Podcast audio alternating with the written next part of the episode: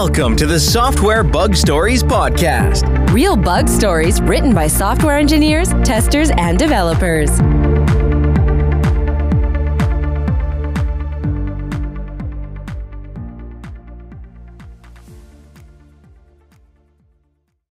Welcome to this series of stories about software bugs. Today we'll be talking about Therac 25 Medical Accelerator. The Therac 25 was a machine built to deliver radiation treatments to cancer patients.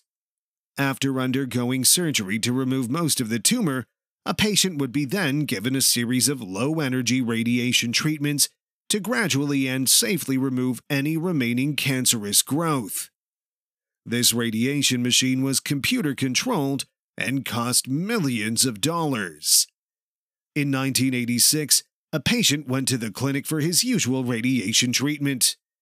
The technician mistakenly entered an X, which stood for X ray beam, into the computer, and immediately realizing the error, changed the X to an E for electron beam and pressed enter, showing the machine that they were ready to begin treatment. The computer gave the beam ready signal, and the technician pressed B to deliver the beam to the patient, only for the computer to respond with an error message. Usually, this message meant that the treatment had not been performed, so the technician repeated the process a second time, and there was another error message. From the other side, the patient began to feel severe stabbing pains in his back which was very different from his usual treatments, and he withdrew after three shocking attempts.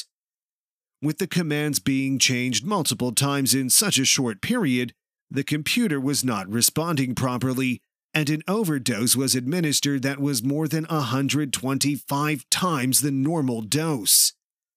The patient's health deteriorated rapidly, and he died four months later from complications of significant radiation burns.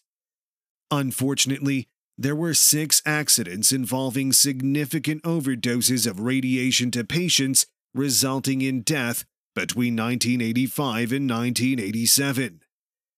The article, An Investigation of the Therac 25 Accidents by Nancy Leveson and Clark S. Turner, summarizes the basic mistakes that were made in this case, including poor software engineering practices, coding errors, general unsafe software design, insufficient testing, and an inadequate reporting system.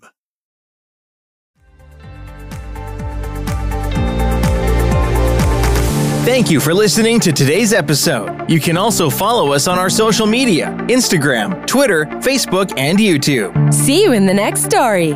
Bug bye.